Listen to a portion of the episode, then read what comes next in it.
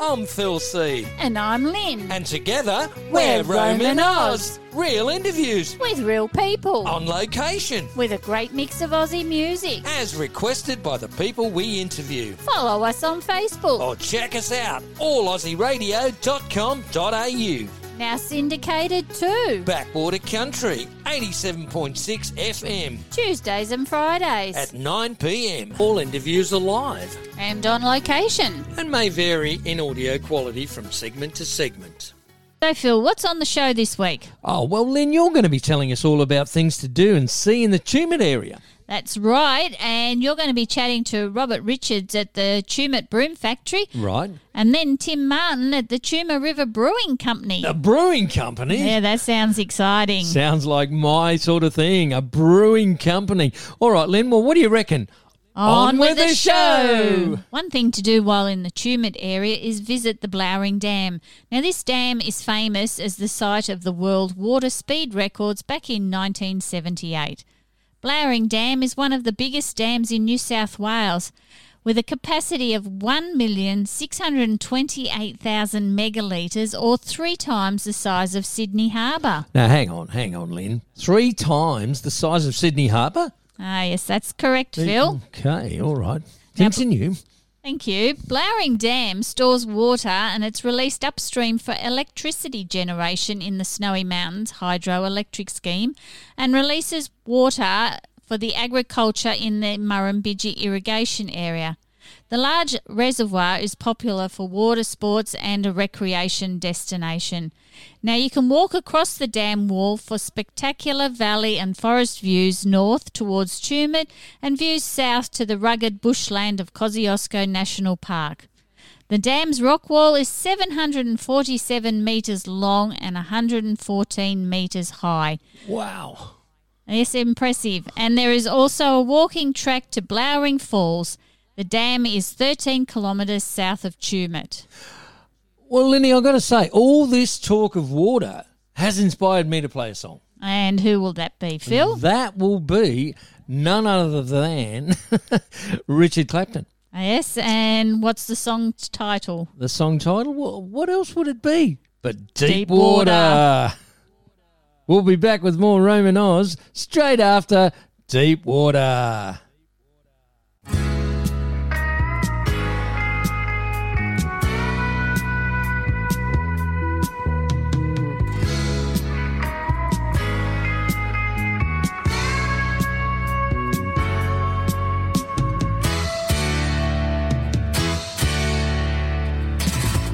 Go down to the beach at night.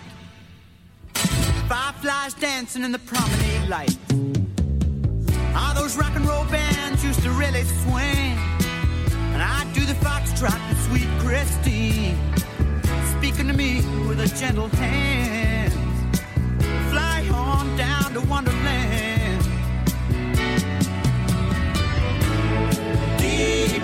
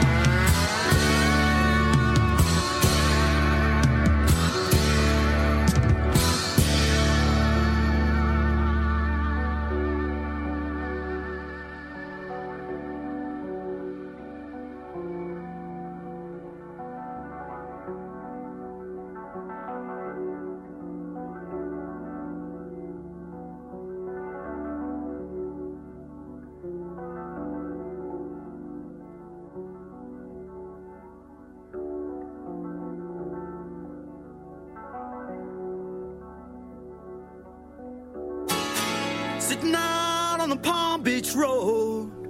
I'm so drunk and the car won't go. My crazy eyes keep looking out to sea. Sunday drivers are cruising round. Wish they'd all go back to town.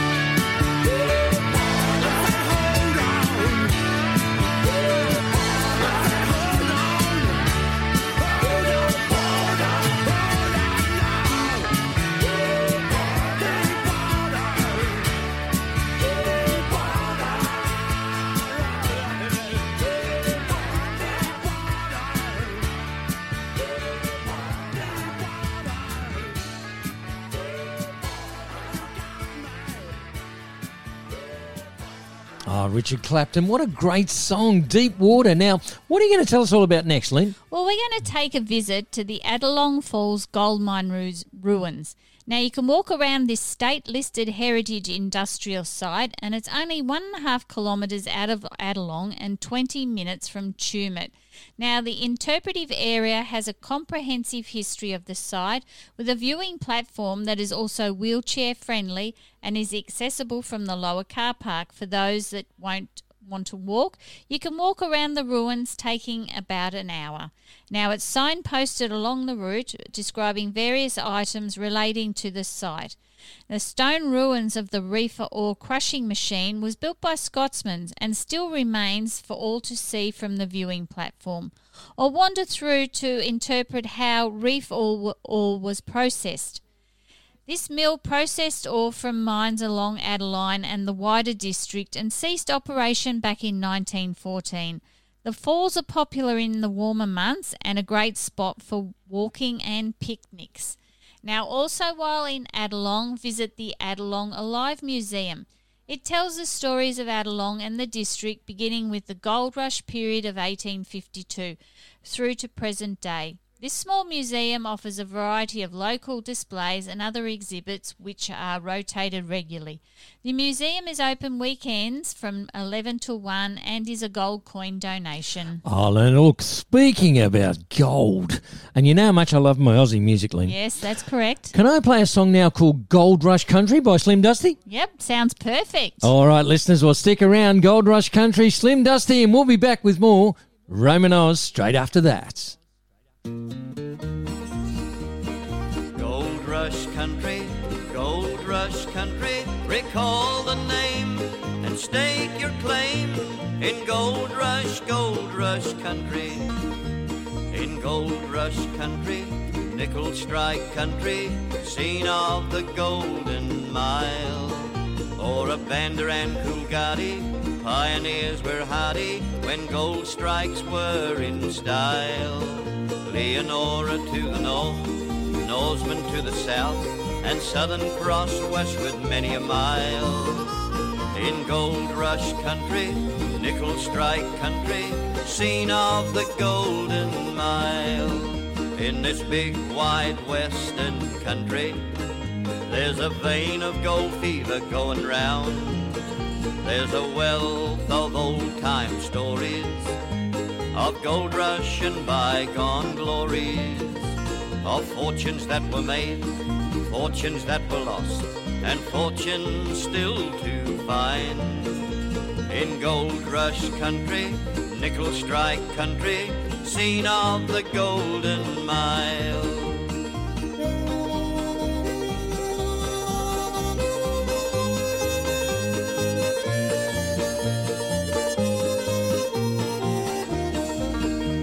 In this big, wide, golden country, surrounding old Kalgoorlie town, there's the old time pomp and glory.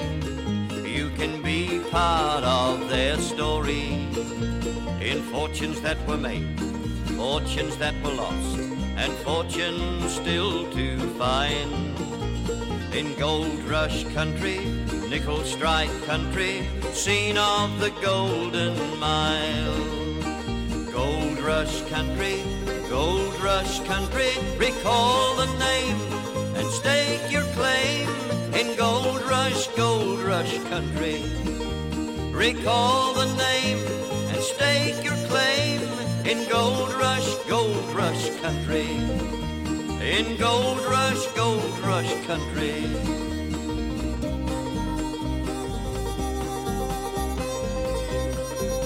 Ah, what a great song that was, Gold Rush by Slim Dusty. Now, I'm sure in his travels around Australia, he would have visited this town. Now, it's the township of Batlow on the edge of the Great Dividing Range, 775 metres above sea level.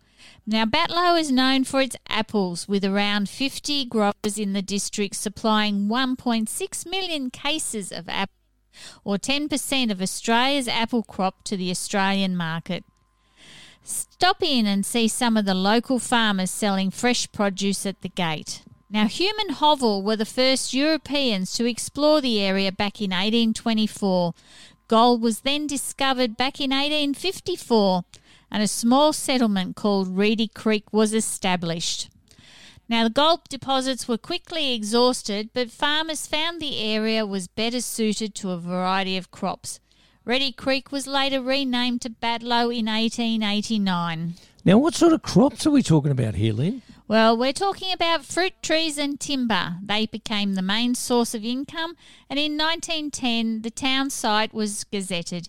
In 1922, the first cool stores in New South Wales were constructed, and also the railway was built in Tumut, which helped the ta- town's trade with Sydney and beyond, and even supplying the troops with dehydrated fruit and vegetables during World War II.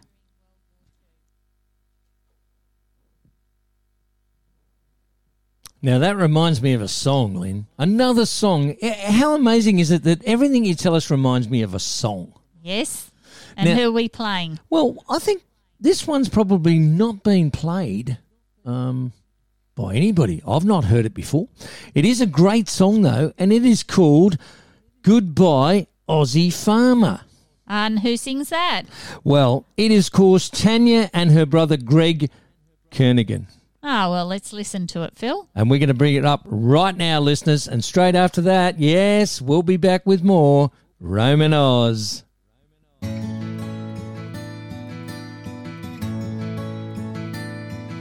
From beneath the dusty brow, he peers out across forever. Puts a callous, well worn hand upon the wheel he knows so well. As he fires that Fergie up, he sends a silent prayer to heaven. We both know he needs a little help. God, give him what you can. Is it goodbye, Aussie farmer? The one who's done us proud. He never looked for a chance to work it out. Wish we had stood beside you when the chips were really down. Is it goodbye, Aussie farmer? Do you pack it off to town? Banks and politicians know so little of the land. Though they calculate and talk as if they understand. Watch the backbone of this country break while they smile and shake your hand. Inherit what's left over, sell to foreign hands. Is it goodbye, Aussie farmer, one who's done us never look for handouts, just a chance to work it out. Wish we had stood beside you when chips were really down. Is it goodbye, Aussie farmer? Do you pack it off to town?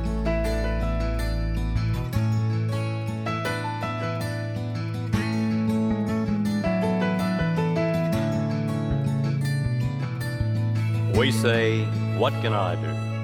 And does it matter anyhow? If what we eat and wear and use is not from Aussie ground, well, it matters to our children, those left to carry on. Wish all it took to make a change was hard work, rain, and sun. Is it goodbye, Aussie farmer, the one who's done us proud? You never look for handouts, just a chance to work it out. Wish we had stood beside you when the chips were really down.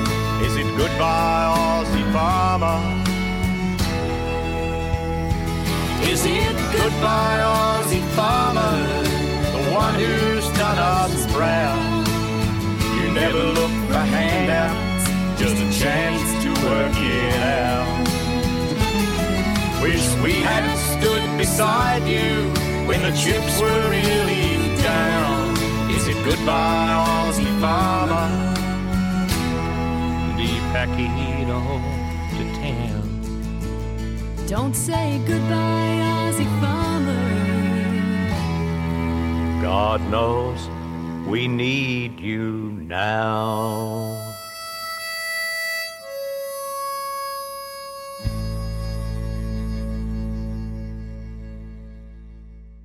Now, Phil, I think it's about time you told us some interesting information.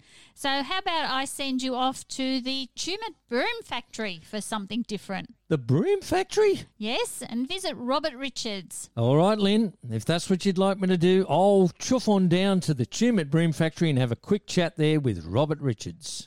Oh, welcome back, listeners. You're with Phil C on Roamin Oz, and here we are at the Tumut Broom Factory, and I'm chatting with Robert Richards. How are you today, Robert? Yeah, I'm good, Phil. Um, good to have you here. Thanks for having us. Yep, no problem. fantastic, fantastic. Tell us all about your business because these brooms, they're all handmade, Yep. and they're the old style millet broom. I call them a witch's broom. Tell us a little bit about the brooms. Well, they're a millet broom. Yep. People call them straw brooms or whatever, you know. But Uh-huh. um, I'd worked here 48 years ago, and um, what we do today is still very similar to what we did 48 years ago. You know Right, how yep. they're all made. They're all made by hand. Uh huh. The the millet is wound around the handle. Right. Uh, there's different layers inside the broom. Yes.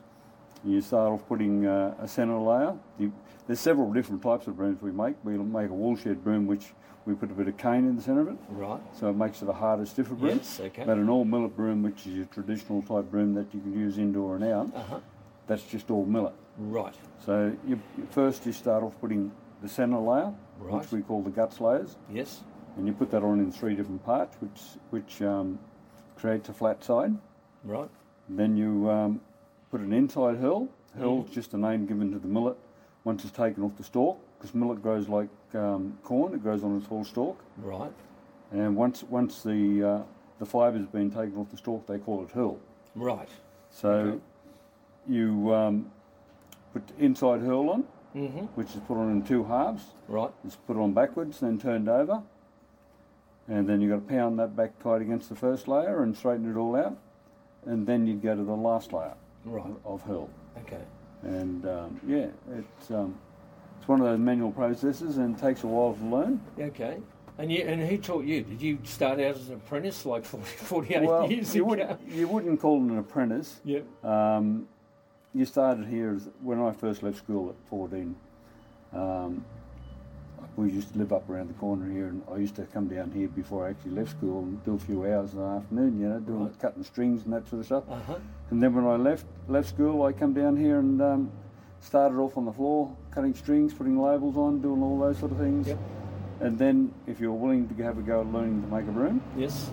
you'd um, be put on one of the machines because back then there was four wooden machines uh, driven off a belt system like the old shearing shed setup, Yes. and um, you st- started off making a little hand whisk, Right. and you worked your way up, making a bit bigger, a bit bigger broom Yep. until you got to the proper price. And then once you got used to making the broom, you went on to piecework. Just like a shearer, you got paid for the quantity of brooms you made. So how, how long does it take to make a broom? One broom from start to finish? Oh, nowadays, um, five or six minutes. Oh wow. Okay. Well, that, that's, that's just putting the broom together. okay. That's not stitching it up and all that sort of stuff. Right. That's and prior to that too, there's a bit of work involved in the millet. Right. Nowadays we have to use um, imported millet. Okay. So where does the millet come from? It comes from Mexico. Okay. Uh, we have to import it because um, years ago, in its heyday around Tumut here, they grew 800 tonne or more a year, Wow. Okay. which is appro- approximately around 1,600 acres worth. And millet, millet grow. The millet they grew was a white Italian variety, Right. and it'll grow anything from uh, two metres to four metres tall. So how do you harvest that? You cut it right off of the ground, or No, no, no. It's a very, very labour-intensive crop. Right. So okay. when it's ready to harvest, you've got to table it, Uh huh. which means you've got to walk backwards down the rows, Uh huh. and you grab half dozen stalks at a time. Yes. You push, bend it backwards at hip height, Yes. and push it down at the same time. So you're folding the stalk over at Yep. hip height, right. and on your right hand side, you'd do that. Then you'd fold, fold that to the left. Right. Then you'd grab the, the, the row of millet on the left hand side Okay. and do the same, bend it over, Yes. and you'd fold that to the right. So you'd be crisscrossing it, Right. walking backwards. So it forms a table where you're crossing the stalks over. Okay. Yes. Forms a table. Yep. So you'd have to go along the table as much as you were going to cut that day. And then you've got to walk along with a little hand knife, no bigger than a pocket knife. And you've got to individually cut each head off. Oh my goodness. So there's very And- labour intensive. Very labour intensive crop Okay. harvest. And there's a lot more workin' than that too. Uh huh. And then the broom factories would buy it off them, the farmers by weight by bale. Right. And back when we were buying local millet, um, we'd have to grade it all. Okay. All and to give you an idea, to grade a 100 kilo bale of millet take you all day. Right. Okay. And you lose 20% of that in waste. Right. Okay. Okay. So when we order the imported millet, yes. we order it already graded. Right. So we, we do a bit to it, but we don't have to do that full process. The full process. Okay. Yeah. Now, what about the handles? The handles are all Australian. The handles are um, the ones we're using at the moment are, are um, Tasmanian ash or oak, whatever you want to call it. Right. Porter Mouldings in Melbourne out. Uh huh. They're uh, a nice handle, Right. hardwood handle. Mhm. Uh, we have looked at a few other different varieties of handles. Yes. Um, we'd like to stick to the um, Australian made one, Yep. but we just have to see how the future goes with that. I understand. Yep. Understand. And what about the building marine? It's it's a very old. It, it- dates back to the 1800s. Is that right? No, It's- no, no, this- no. It's only. I think it must have been second hand iron and that they put on after the war Right. because um, this was built. This building's only ever been a broom factory. Right. And when, so when did the broom factory open? 1946, I think it was. Okay. Right. Um, it um, all the farmers around here, most most of them were dairy farmers. Uh huh. To subsidise their dairy, and they grew millet. Right. And back in those days, there was up to 14 broom factories in Australia. Right. The, And the that- traditional millet broom factories the up to millet broom 14. factories, 14 of Uh huh. them. Yep. And they'd send that millet on to Sydney that Right. they grew around here, and it'd be auctioned off in Sydney. Okay. And the farmers thought, instead of just growing millet and selling it, let's form a co-op and and make own brooms as well. And- And that's how this building got built, and they formed a co-op, and it started off like that. And that was a run fairly strong for a lot of years. yes. Like I said, um, when I've worked here 48 years ago, there were still 10 people working here, and we used to do probably 400 brooms a day, Right. and there was still, you know, up to 14 broom factories still going too. Wow. So now there's only there's only you and your son in here at the moment. Do you, do you have other staff that, that Yeah, work with you? yeah. Yeah, Jeffrey Wirtz, um, he actually owns the building. Yep. He's away today, and, and his son's working here too, which have been teaching him how to make a room. Right. Jeffrey does the stitching up of the rooms. Um, yeah, Jeffrey owns the building. His father worked here as a broom maker when he was younger. Then he became the manager of the building, of the factory. And um, when the cooperative failed he bought it at auction and kept it going with a few people, but he passed away 12 years or more ago now, and so Jeffrey owns the building now, and we're just equal partners in the business. And obviously, your son's going to take over in your footsteps, My son and his son, hopefully, hopefully. And Yeah. we'll still be making millet brooms Millet Brooms and in Australia. another hundred years' time, Yeah. hopefully. Fantastic. Well, thanks so much for your time, Richard. It's been a pleasure chatting with you. Very interesting, very informative. And, and I would recommend to anybody travelling through uh, Tumut to call in and see Richard and have a look. And quite welcome for people to just come in and have a look at how you manufacture the brooms. And Yep, no problems, Phil. all right, Robert, I said Richard. It's actually Robert Richards, isn't it? I got it back to front.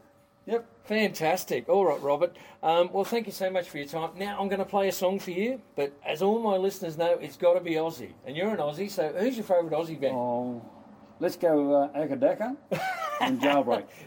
Acca Dacca's Jailbreak. You don't look like the sort of man. He, he's a broom maker, listeners, but he loves his Acca Dacca. Stick around for more Roamin Oz straight after this.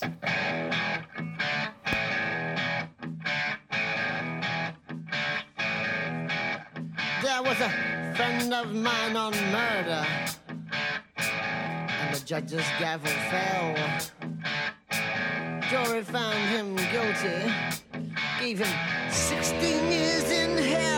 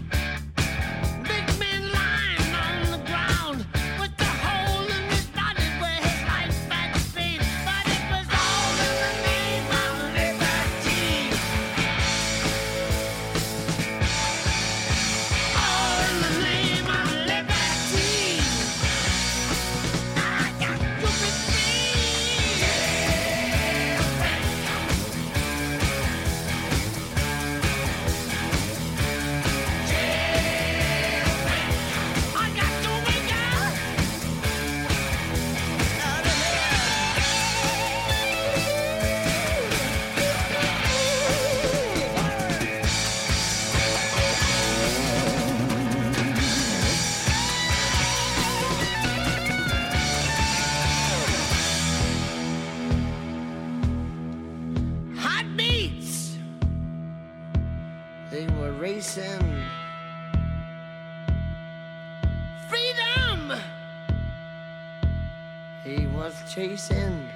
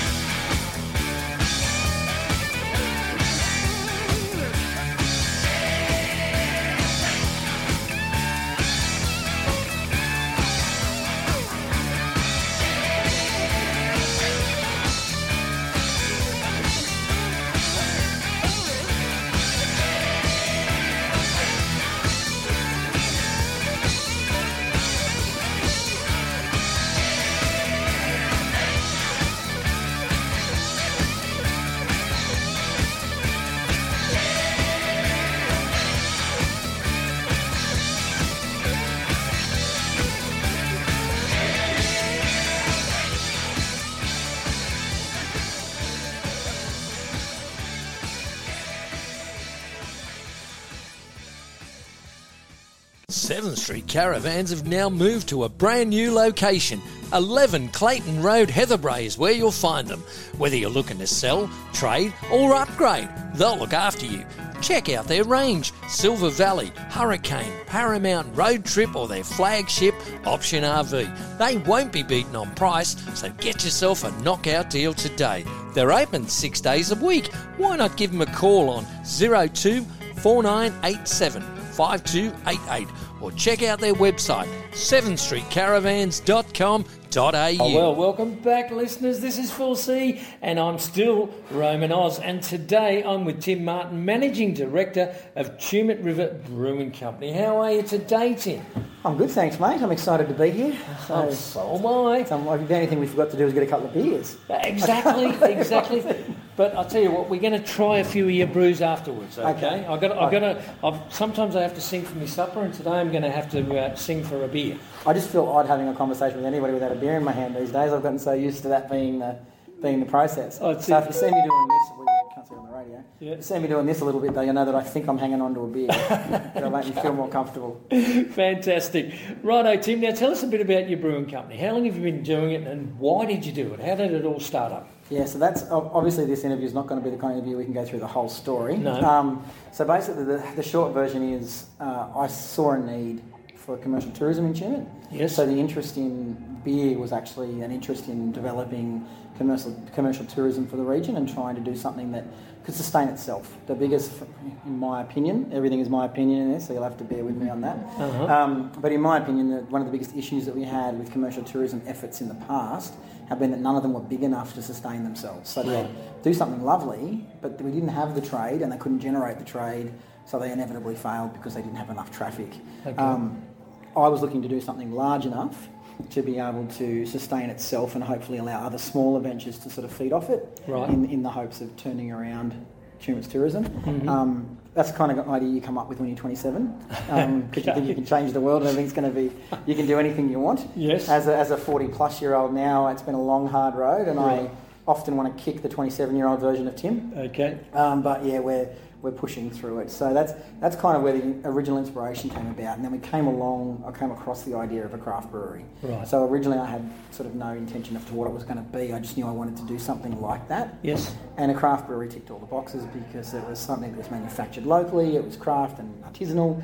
It had the um, live music aspect. It had the hospitality component. So for me, it gave a it would build a great venue to allow us to provide all of those things. Um, The thing I hadn't anticipated was falling in love with brewing. Right. So as part of the process, Right. I had to learn how to brew beer, and I became absolutely obsessed with brewing beer. Yes. So when the original concept all fell in a heap and we had to walk away from it, I was then an addicted home brewer that then came full circle and opened a brewery anyway. Right. So it's sort of um, so I've managed to I've managed to meet my, my first and second level goals Uh-huh. within the, the one project because they changed so dramatically between when I started and when I got here. Right. So that was yeah, like I said, uh, it's been a long time to get Uh-huh. to this point. and we started. It was about eight years ago now. We Yes. started building the original brewery. Right. Um, the original brewery was a 150 litre brew house, so we were the smallest commercial microbrewery in the southern hemisphere. Right. Um, and that cost about 60,000 to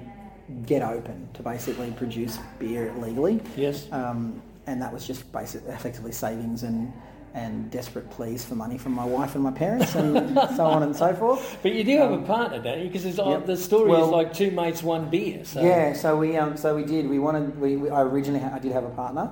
Um, he had a family and decided that this working 80 hours to 100 hours a week and being away every weekend and not being home of an evening and not getting paid was not the ideal situation for a young marriage and a, and a baby. Yes. So he made the decision to spend more time at home. So he's now got a very, he's still got a small share in the brewery, just in case Tui's comes and buys us one day for 150 million dollars. and he'll he'll get paid for all the years' effort he put in before he left. Right. But uh, but other than that, it's, it's basically just me now. So yeah, he was he was here in the beginning, and he helped me definitely with the construction and and providing a, an extra bit of motivation when things were tough. Right. So yeah, so no, it was good. So yeah, we were talking earlier, and you said you've got to go like tomorrow morning at four thirty a.m. You've got to go to Canberra and start doing deliveries. Yeah, So you yeah. really are doing 80 hours a week, 100 hours. Yeah, well, so yeah, I- going. yeah, I, I guess an, an average day for me. So in the, the, the theory for me is that I work Monday to Friday, Right. Because I'm in management, let's call it, in, Yep. the, in the business. Uh-huh. Um, so I am the brewer as well. Uh, so usually, so the theory is I work from, from 6 a.m. Monday to Friday till know, six between 6 and 10 p.m. depending on just what's going on here. Like Yeah. because if there's an event, I have to be here for it or whatever. Uh, or if the brew goes bad, then I'm often here later to try and make sure it comes out okay at the end. Right. Um, and then the catch is that two, I do the tours because I'm the person who knows the story. Right. I do the festivals and I do the farmers markets because I'm free Yes. and those things don't often make money. Mhm. Um, so often weekends I'm away as well. So Okay. that and that's the challenge. So we, we try to I try to only travel um, eight to ten months of the year, Mhm. so that I then have at least sort of ideally one weekend off a month if I can where I'm at home. And so that's kind of my that's my fantasy and that's what I try to stick to. Well, Okay. actually, the fantasy is every weekend. The Right. reality is probably about one out of every month. Okay. Um, yeah, and then obviously there's one week, one day a week I travel. So that one day a week I, I get up at about about three thirty, four o'clock, and then I hit the road. And if I'm lucky, I'm home before midnight. And that's my that's I do about 1,200 kilometres on that trip. Wow. And just go and do all the deliveries. 1,200 kilometres in one day, yeah, all your deliveries. Yeah, yeah. So it's it's, to, it's just again, you can't you're not allowed to ask staff to do that. No. But as a business owner, you're allowed to do whatever you want. Of course. So so you have to. So the practicality aspect of it is I can't afford to be on the road more than one day, Yes. and nobody can do that run unless they're the owner. Yes. Because of the sheer amount of hours you have to do. So we either send somebody away for two, or I just take one and get it done. So. Right.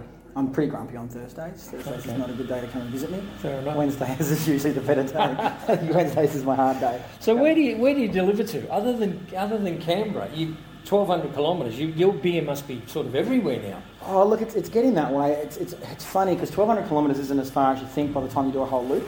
Right. Um, so, so on that day, that day is Canberra, South Coast, and ski fields. Okay. So I will, I will go through Canberra, down the South Coast, and then up back through the ski fields, and then I'll get home. So I've got to time my venues right because the last venue I visit is about 10 o'clock. Right. So I've got to try and. So the first venues I visit are always Woolworths and.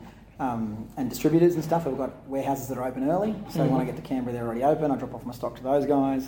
Then I work my way through the ones through the middle of the day, and then I end up at the end with restaurants and bars that are open till late, and that way I can sort of meet each each area as I go through at the right time. Right. And that's had a bit of a challenge last week. I decided to shake my route up and went the other way, and I ended up having to stay in Canberra because by the time I got there, I'd missed half the Ah, venues. you know what I mean? The idea was to avoid the was to come the two-hour drive down the Hume rather than coming the two-hour drive through the Kangaroos and Brumbies. Mm. And um, the the catch was that I miscalculated my venues, so the venues Okay. that I ended up at were closed, so I had to wait till the next day. Wait till the next day.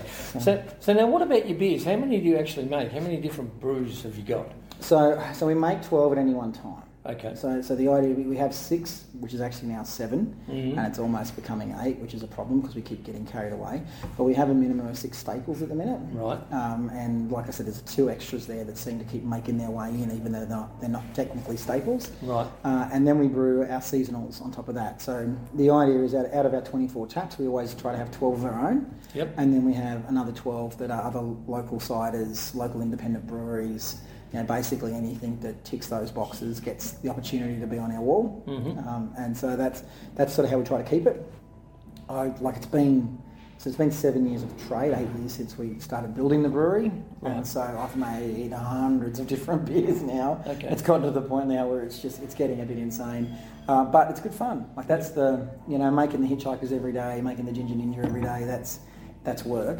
Yes. But like making, we just made one called Just Beer, Yes. and it's literally for the bloke who comes up and goes, "I just want a beer." Okay. You know, just give me a beer. And we go, "Well, this is just beer." Okay. And so that's and so that was a, you know that was a, basically a Kolsch style that I hadn't made a Kolsch before, which is you know quite a common beer. I just never made one, so Right. I made one this time. So that's fun because it's a new recipe and Yep. it's something different. And I get to um, get to experiment a little bit. We just brought off a blood orange sour.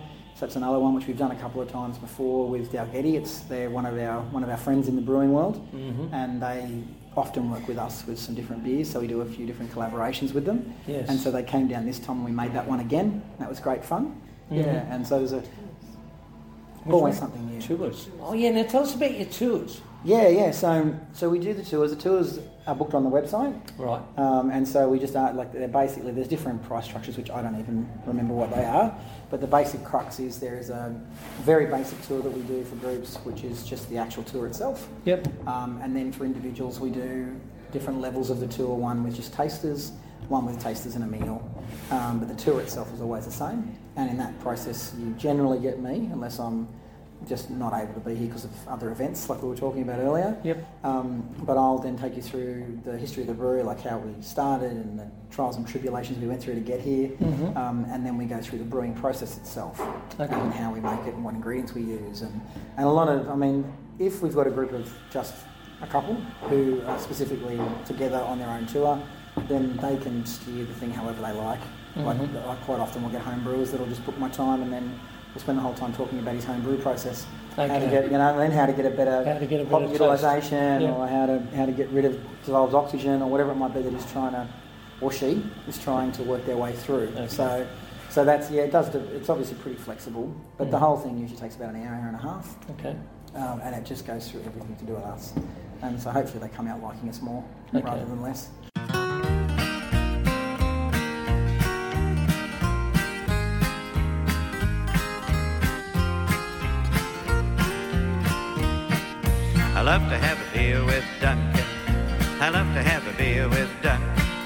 We drink in moderation, and we never, ever, ever get rolling drunk. We drink at the town and country, where the atmosphere is great. I love to have a beer with Duncan, 'cause Duncan's me mate. Yeah, I love to have a beer with Colin. I love to have a beer with Col. We drink in moderation, and it doesn't really matter if he brings his doll. We drink at the town and country, where the atmosphere is great. I love to have a beer with Colin, 'cause Colin's me mate. Mm. I love to have a beer with Kevin. Oh, I love to have a beer with Kev. We drink in moderation, and he drives me home in his big old Chevy. We drink at the town and country, where the atmosphere is great. I love to have a beer with Kevin, 'cause Kevin's me mate. I love to have a beer with Patrick. I love to have a beer with Pat. We drink in moderation, and it wouldn't really matter if the beer was flat. We drink at the town and country, where the atmosphere is great. I love to have a beer with Patrick, 'cause Patrick's me mate. Change key. I love to have a beer with Robert. I love to have a beer with Bob. We drink in moderation. Just one more and back on the job. We drink at the town and country where the atmosphere is great. I love to have a beer with Robert, cause Robert's me mate. I love to have a beer with Duncan. Oh, I love to have a beer with Duncan. We drink in moderation, and we never, ever, ever get rolling drunk.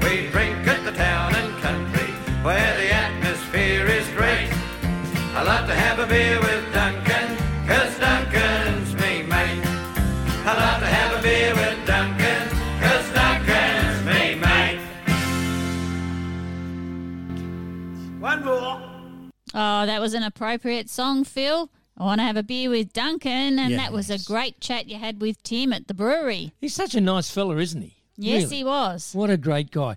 And you know what? Speaking about great guys, I've kept one of the greatest ones to last because we didn't mention this right at the start of the program. No, But what's that? I'm actually chatting to Richie. Do you know Richie from the uh, Skydive Oz? No, I can't say I've met him. Ah, well. skydiving's not my thing. No, I know you're a bit you're a bit frightened about heights and so on and so forth. But Richie said that anybody from 12 to 90 or Oh. even beyond can So- jump out of a plane. So I've got a chance then to It- still do it. Richie's a professional. He's he's the uh, chief instructor at Skydive Oz, and he tells me that he can get anybody smiling and laughing and wanting to do it again. So you know what? I'm going to chat with him right now. Okay, sounds good. All right, let's do it. All right, our listeners. Well, it's- this is Phil C, and we're still roaming Oz, and I have got Richie from Skydive Oz. How are you going today, Rich? I'm going very good. Phil, yourself? Mate, I'm having a ball. I'm having a ball, and um, I want to find out all about your business because uh, a lot of my listeners they could be interested in doing some skydiving in the not too distant future, and I understand that your company, Skydive Oz, or the company you work for, you're doing tours at the moment. You're going all around the country. Tell us a little bit about that. Uh, yeah, that's correct. So, look, we're, we're based on the lower south coast of New South Wales. Um, so then, pretty much, how many times we're doing it this year? I think we've got, you know, between four to eight to ten towns that we're going out back. Right. So it's just a good way for us to take skydiving to you know to people who can't get to the coast uh, where yeah. it's not as accessible. So we, we load the plane up with instructors and pilots and packers and and all that stuff. And yeah, we set off in the plane to these regional towns. We park up for either a day or two, depending on the numbers that we have. And yeah, we just like bringing skydiving to the to the regional towns and showing them what we're all about. Unbelievable. So, how long have you guys been operating like this? Uh, the the tours have been happening pretty much since the company started. I think about twelve or thirteen years ago. The boss actually started his skydiving, uh, well, teaching people to actually uh, jump out at I think Moree Uh-huh. uh, and places like that. Right. So and then he ended up moving down to down to the coast here. Okay. So, when you say South Coast, you- you're located sort of around the Bateman's Bay area. Is that correct? That's correct. Yeah, Okay. about about half an hour south. Alrighty. Now, tell us, like, I've never jumped out of a plane. I'm a, I'm a pretty courageous sort of a guy, and I, I've done abseiling. Um, I've never bungee jumped because I think, why would I want to throw myself off the off a cliff with a rubber band attached to my ankle?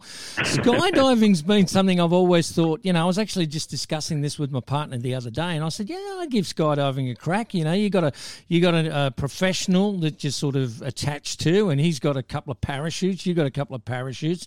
It's not like bungee jumping with a rubber band tied around your ankle. What's it like? Well, I mean, what are what are what are the people that have done it for the very first time? Do they sort of come down shaking and trembling, or is it all just this one big, incredible?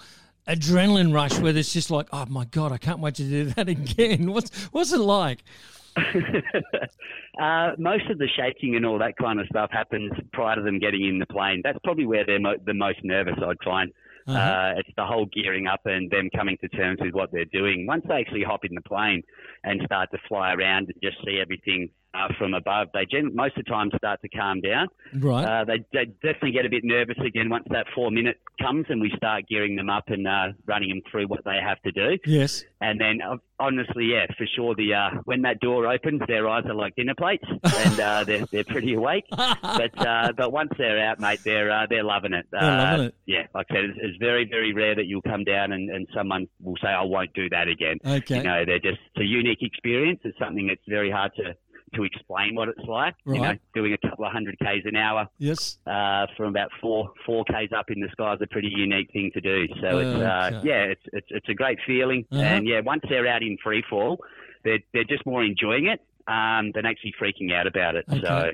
Okay. no, it's it's a brilliant experience. It, it, I was I was hooked at the first hand, and that's for sure. Really? So you now, Richie, you're you're the Yeah. chief instructor. Is that correct? Yeah, yes. You're the Yep. chief instructor. So how long have you been uh, skydiving? Uh, I started in October 2009. Okay. Uh, same thing. I started doing a tandem. Mhm. Uh, I didn't think it would lead me to this position. Yes. Uh, funnily enough, here, here, I am many years later. But Wow. uh, I just did the course after that. Okay. And, you know, I'm over seven and a half thousand jumps later. Right. In, you know, 11, 11 or so years. And, yeah, it's been a been a pretty cool journey. It's taken taken me all around the world, Wow. uh, doing world competitions and all that kind of stuff. So Uh-huh. yeah, it's been a it's been a pretty cool journey for sure. Fantastic. So, what what would be I, uh, the youngest person that you've ever you personally have ever had as a tandem uh, diving person with you? The youngest that comes to mind. Uh, the youngest, the youngest I've taken is 12 years old. Okay, and the and the oldest. Yep. What would be the oldest Uh, I think the oldest, The eldest, most eldest I've taken would be about 90, 93 or 94. Okay, so it's for all Yeah. ages, from from twelve years to, It is, to it is ninety. for all ages, for sure. Absolutely. Yeah, for Does- sure. And I think, yeah, some people over 100, over 100 years old have jumped as well. So, My God. Okay. Okay. So, it- does it does it take a special kind? Have you got to have this real thrill seeking passion, or is it just something that pretty much anybody could do? Like from twelve Uh, to it's ninety, tough I mean that's a huge that's a huge age range. I mean, I'm thinking like I was talking to my partner about this just yesterday, and I thought, you know, I could probably do this. And she looked at me with dinner plates in her eyes and said, "So you throw yourself out of a plane?" And I went, "Well, it's not like I'm going to throw myself out of a plane. I mean, I got a parachute. I'm with a professional. We we're strapped up together. It's you know, it's it's not like I'm just going to jump off a cliff with a rubber band around my ankle. Um, I think skydiving for me would be easier to do than bungee jumping, and it's it's it's a lot higher It up is. there. Well, I, I think it is for sure. Yep. Yeah. Yep. For sure. We've got more. We've got more time. Um, when you're doing bungee jumping, you've got to jump yourself. You're lower to the ground. Whereas Mm. up at once you sort of get above the six, seven thousand feet mark, your, Mm-hmm. your eyes can't tell the difference with the height. So they're just like, ah, that's a long way.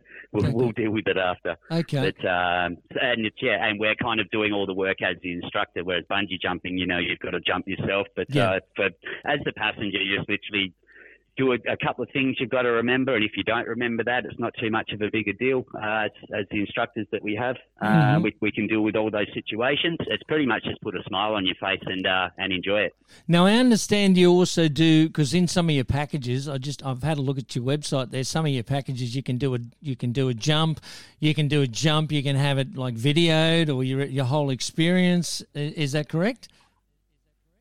Yes, for Yep. sure. So yeah, we had some video. I think you can get photos or video or video and photos. So Uh-huh. that's where the instructor will have a handycam Yep. uh, glove on with a GoPro in it. Yes. And we'll yeah do a series of clips or a series of. I think when we do photos, you'll get around 300 photos. Wow. Uh, from the start to the finish, or Uh-huh. at the end of it, you could have a nice edited video package to go to go with it as well. So no, it's always memorable because most people on their first jump uh, tend to go, "Oh, that was over quick." so to have to have the video to have the video there, it's nice to remind them there that uh, that it did that it did go a little bit longer in the free fall and all that kind of stuff. Because most people are like, "Oh, that felt like ten seconds," Yes. uh, but no, it was probably maybe more like forty seconds up to a minute. So, and I was the same as well. I was like, "Oh, that was over way too quick." So from the time you actually jump out of the plane to the time you land on the ground, uh, how long does it take? Because you said you were up like how how high are you up when you do this? What's the height? Oh, so we'll go generally minimum of about twelve thousand feet. It's Uh-huh. obviously depending on weather factors and uh, and some other things like that. Uh, Mhm. but anywhere between twelve to fourteen thousand feet. So with that, you're looking on an average between fifty seconds um, to a minute of free fall a- around there. Yes. And then once the, we open the parachute at about five thousand to five and a half thousand feet, Right. and then you have a nice leisurely three uh, three to four minute parachute flight until until we land. Wow. Okay. Fantastic. So, So- so say you know four four to five minutes. Four to five minutes sounds like a lot of fun. I think I think it'd be I think it'd be an awesome time. Well, mate, this is this sounds fantastic. What's the best way for the listeners to find out where you're going to be? Obviously, your website, or, or, or how do they go about it in the various different regional country yeah, so our, towns? our web. Yeah, our, our website would be the best place to, to make contact, and that will have our contact details there. So that's just uh, skydive. Uh, just look up skydive Oz, yes. Okay. or and then or you can even email us at fun at skydiveoz.com.au, Okay. and you can just put some inquiries into where we're going where we're going to be and find out some more details. And uh, and go from there. Hopefully, all those listeners get involved with it. 'cause, uh, you, you'll love it, I guarantee. Sounds like you're going to have a ball, Richie. You, you've, um, you know, the idea of throwing yourself out of a plane with somebody else attached to you. You've been doing it a long time. You know what you're doing, and uh, you've been doing it overseas as well. So it, it sounds like you you've picked a job that was definitely, uh, you know, designed for you, my friend. For sure, I like to think so as well. Good on you, Richie. Thank you so much for your time, mate. And I hope uh, a lot of my listeners, because as we said, listeners from 12 to the into the 90s, and uh, these guys are highly Yep. professional. They know what they're doing, and you have no fear. You're just going to come back with lots of big smiles on your faces and tell all your friends, "Hey, I jumped out of a plane the other day with Richie."